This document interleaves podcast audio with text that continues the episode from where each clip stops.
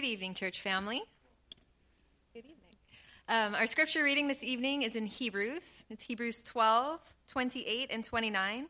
Again, it's Hebrews 12, 28, and 29.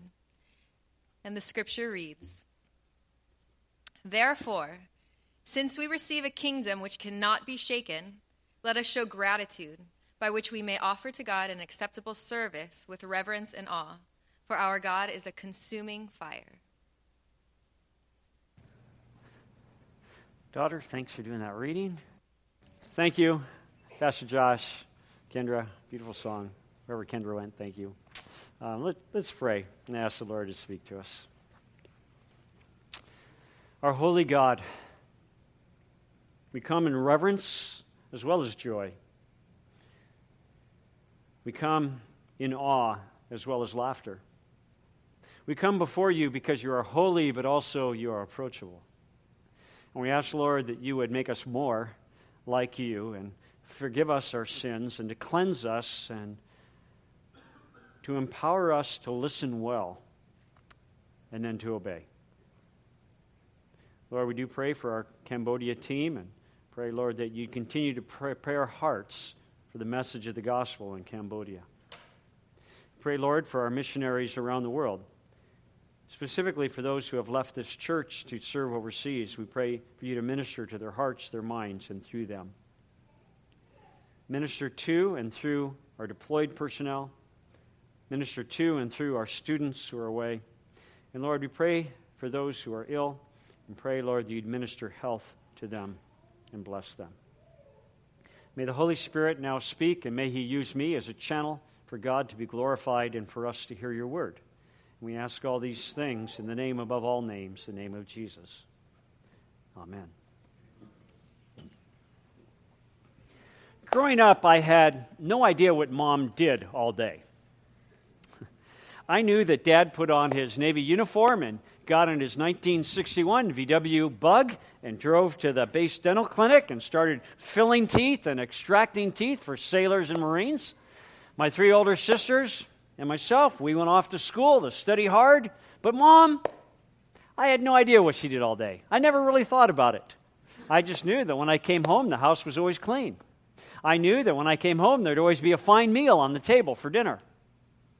I knew that there'd be appointments for me with the doctor, or there'd be horseback riding lessons, or there would be piano lessons and dance lessons, both of which I tried to avoid. But I never thought about what mom did all day. I just knew that any dirty clothes that I left lying around or in the hamper would mysteriously be clean and would be in my drawer. And I knew that if it was my birthday, there'd be presents. And if it was Christmas, there'd be presents. And if I had to go to a birthday party, suddenly my mom handed me a present to give to this child. I knew that mom was always prepared to teach the Good News Club, which was uh, afternoon Bible study for children, and she was always prepared and always doing that. But what mom did all day, I had no idea. I just knew that my life was better because mom was around. Moms and grandmoms are the unsung heroes of our families, and I think of our society.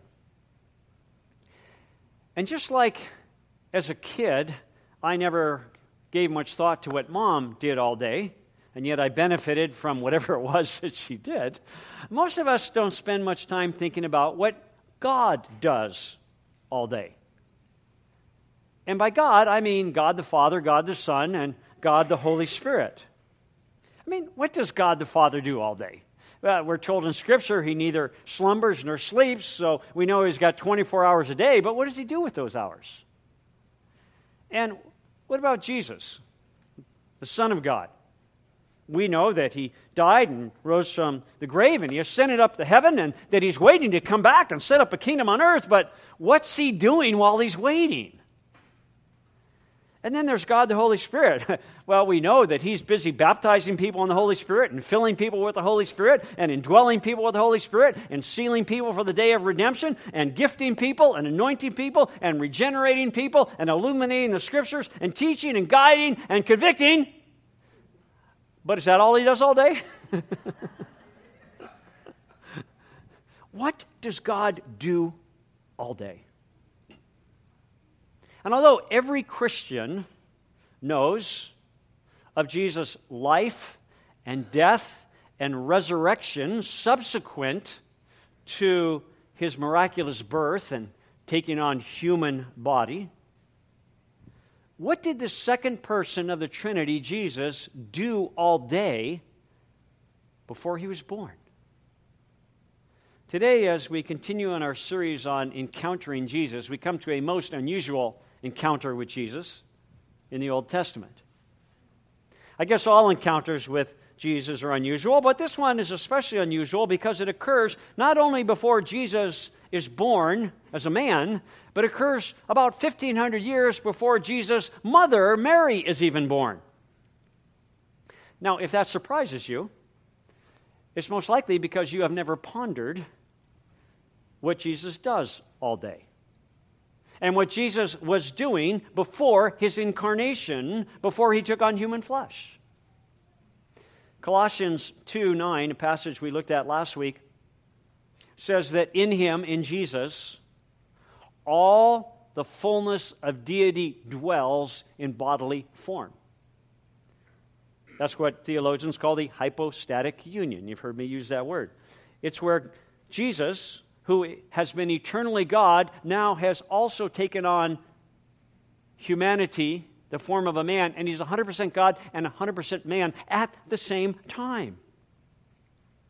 And although Jesus' humanity had a beginning, and we celebrate it every year at Christmas, Jesus, as God, has eternally existed. As God, he had no beginning. In fact, we saw last week that at the beginning of creation, Jesus was there because we're told in Colossians chapter 1, verse 16, that when we talk about God creating, it was the second person of the Trinity, Jesus, who did the creating. Colossians 1:16 says for by him by Jesus in the context by him all things were created both in heavens and on earth visible and invisible. All things have been created through him and for him. Talking about Jesus. So, indisputably, Jesus existed as God long before his birth as a man, before what theologians call the incarnation. And although in the New Testament, when we see Jesus, he takes the form of a man, he shows up in the Old Testament.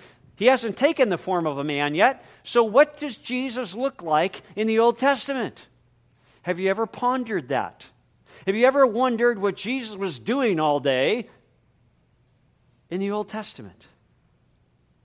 How did he appear to people in the Old Testament? For some light bedtime reading, before falling asleep at night, I've decided to follow my mother's footsteps and to read through Dr. Lewis Sperry Chafer's eight volume, 3,000 page systematic theology. it's unique theology. Dr. Lewis Sperry Chafer was the founder and the first president of Dallas Theological Seminary, which is well known for upholding and teaching the verbal, plenary, inerrant inspiration of Scriptures. What does that mean? Well, verbal plenary means you believe every single word, not just every thought, is inspired by God. By inspired, you mean God breathed it out into holy men who wrote it. By inerrant, you mean there is no error, not only in theology, but there's no error in history or philosophy or anything that's recorded. And by scriptures, you mean the original writings, the autographs, that they were totally inerrant as God gave them. But there was more that Dr. Lewis Sperry Chafer is known for and Dallas is known for. He was vehemently opposed to the teaching that we should allegorize the prophetic literature in Scripture. That we couldn't take Daniel literally, or Jeremiah, or Isaiah when they prophesied the future. That we couldn't take Revelation literally, that we had to spiritualize it, but we need to take it literally.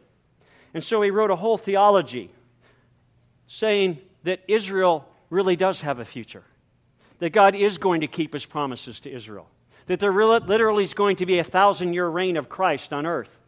And that Ezekiel 37, which talks about the regathering of Israel, a nation that was scattered in 70 AD by the Romans, that that nation would be regathered.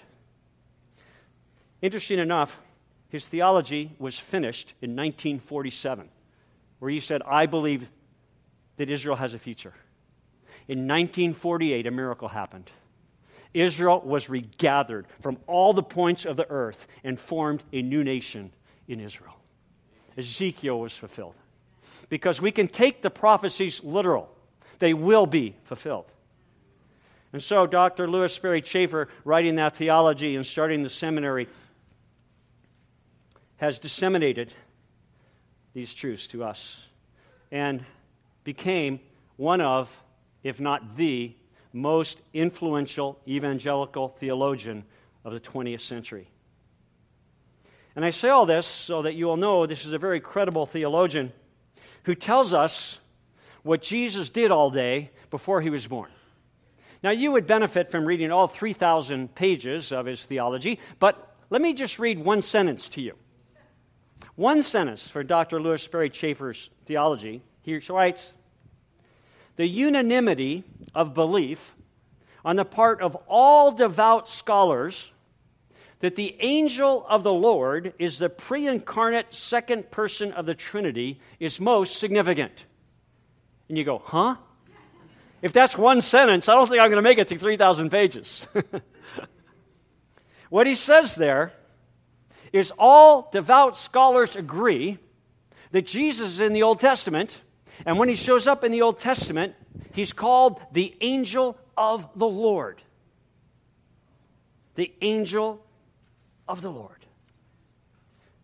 Now, please follow along with me in your Bibles if you brought them, or your smartphones if you have them on airport mode. Exodus chapter 3, verses 1 to 6.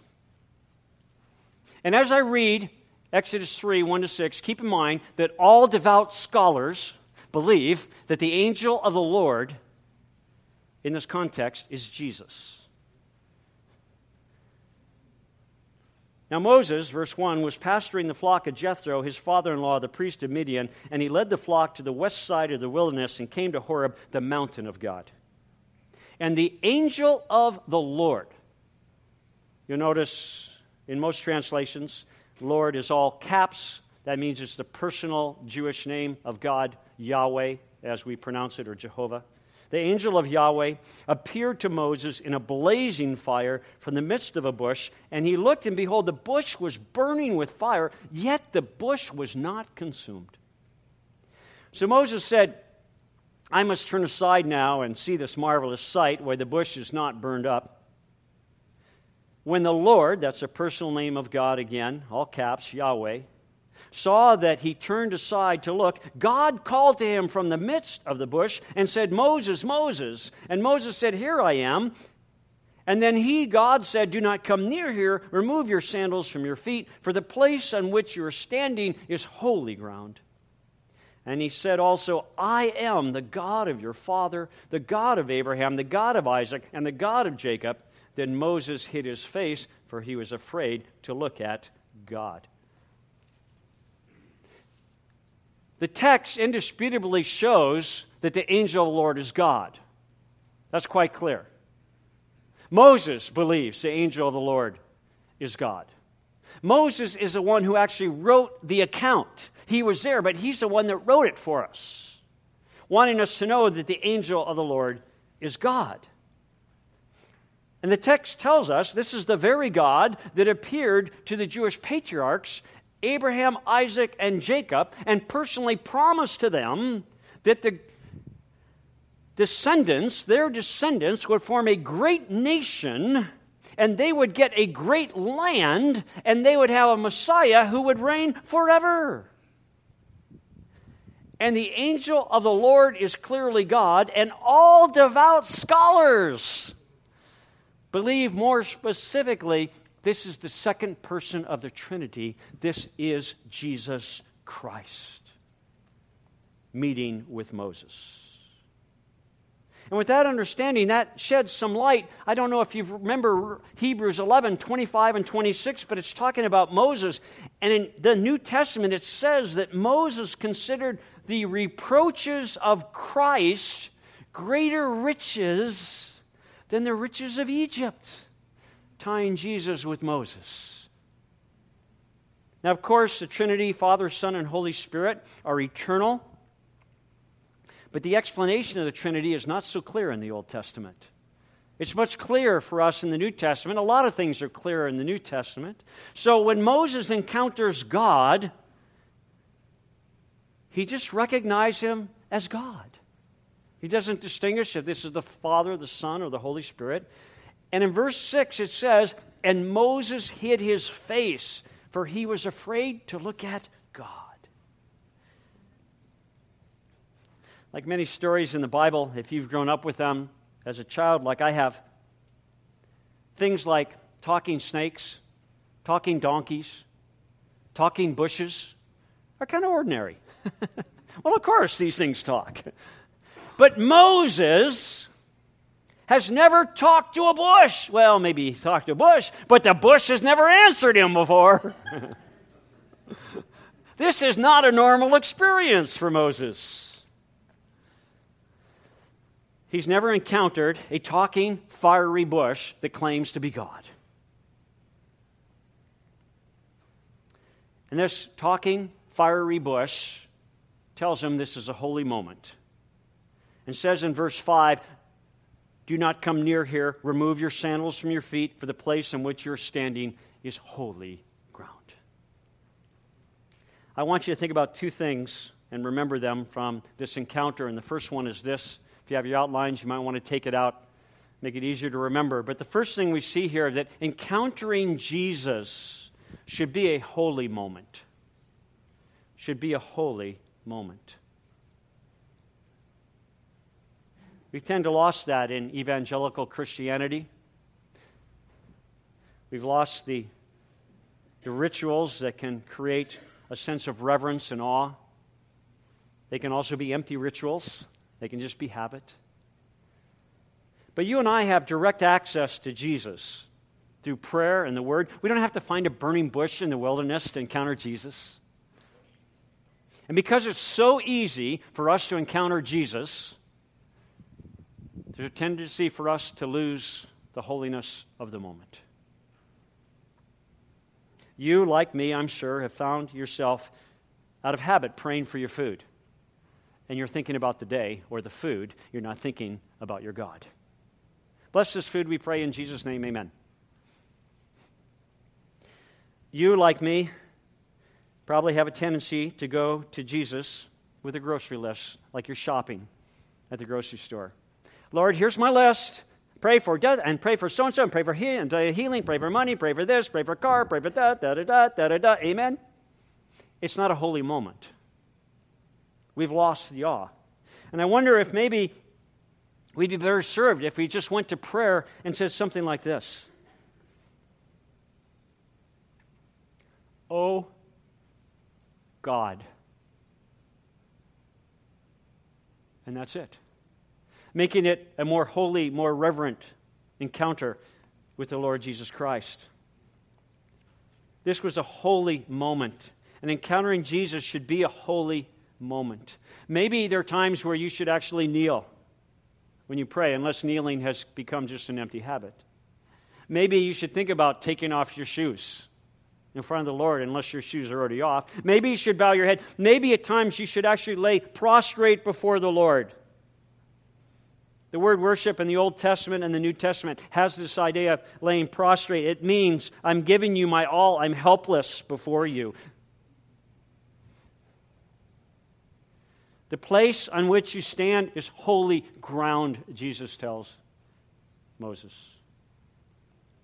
Some, year, a, some years ago, a mature saint in the church came up to me and, with a somewhat accusatory tone, said, Hey, what do you think of these youth coming up on the platform barefoot, reading scripture, or maybe uh, they were playing an instrument?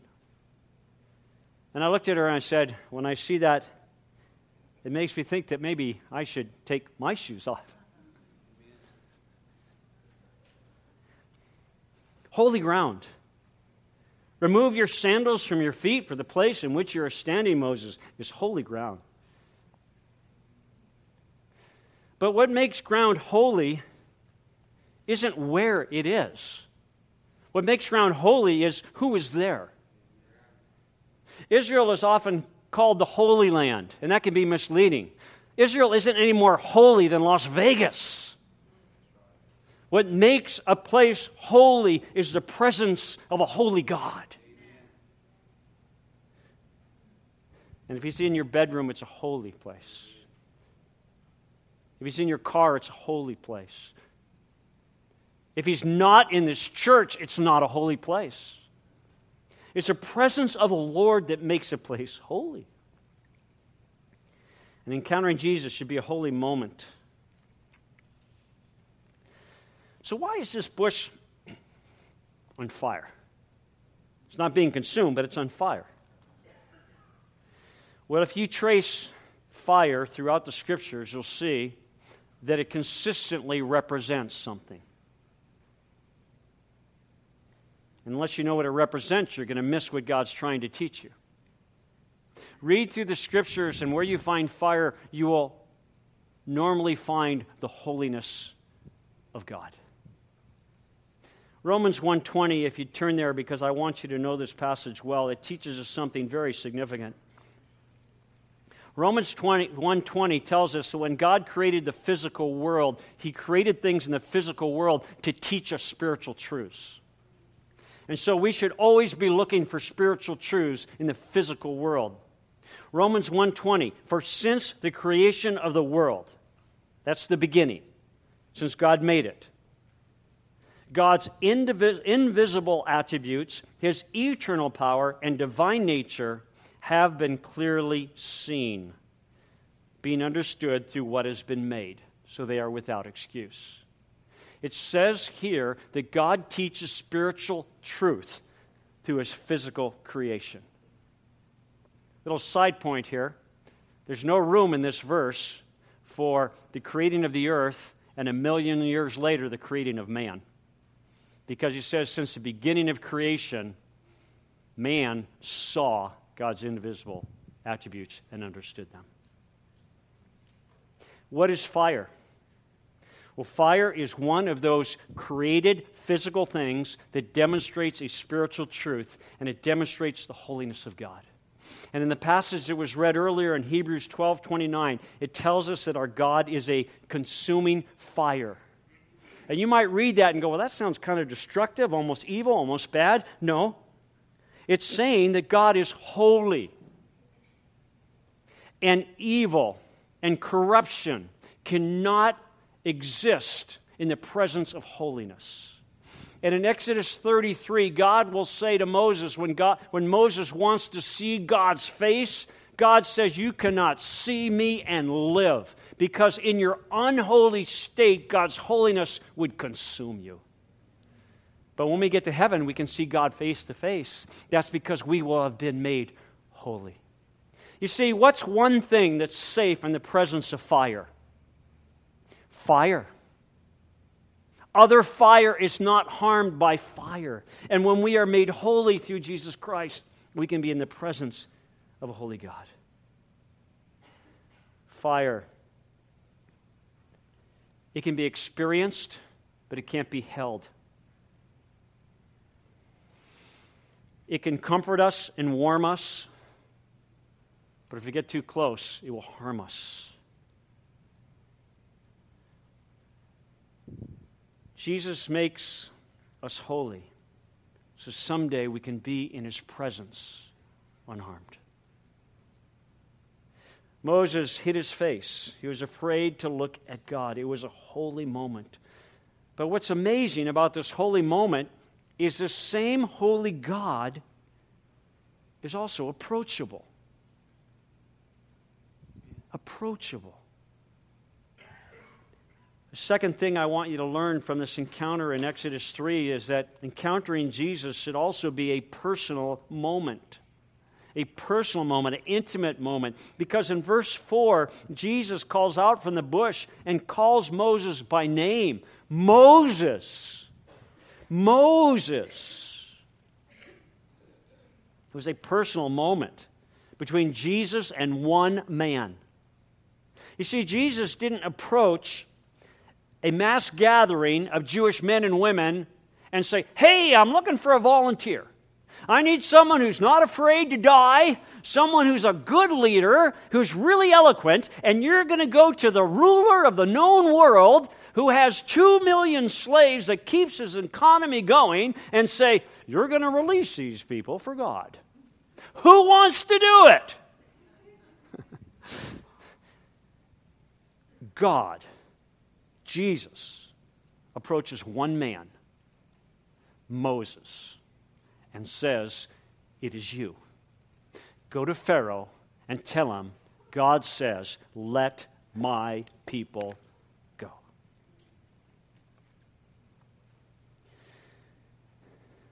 John 3:16 you learned it as a child perhaps. God so loved the world. But he didn't just love the world in general. He doesn't just love humanity.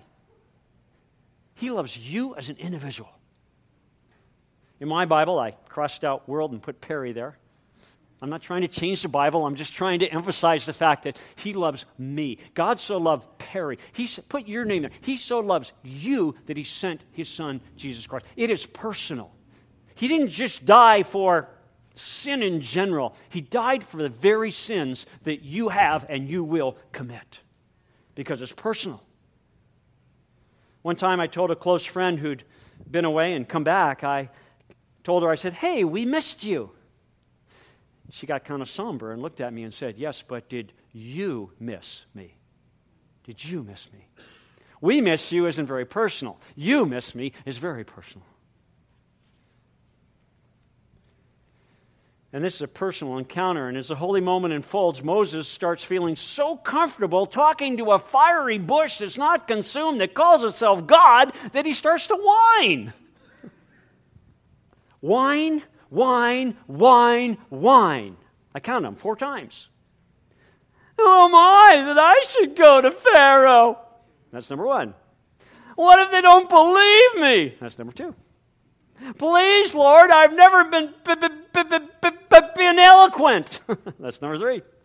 Number four, please, Lord, send someone else. I guess you can whine three times, but when you hit four, God gets mad.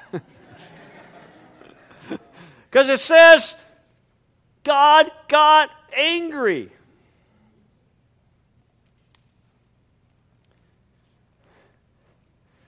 And Moses gets his brother thrown under the bus. and now Aaron has to go with him. you see, the problem was Moses had suddenly gotten his eyes off of God and put his eyes on himself. He hadn't yet learned that whatever God asks you to do and calls you to do, He will give you both the desire and the power to accomplish the calling. Philippians 2:13 tells you that. He'll give you the will and the work, the desire, the energy to do what pleases God. But Moses hadn't learned that yet, but eventually he'll become a great leader. Eventually he'll learn to trust God for guidance and help and strength to follow God's plan. What about you? God is calling you by name. And someday, when you stand before Him, and every one of us will, He's going to ask you, What did you do all day. And He'll reward you accordingly. Would you pray with me? I'd like to ask you to bow your heads so you can have a private moment with our Lord.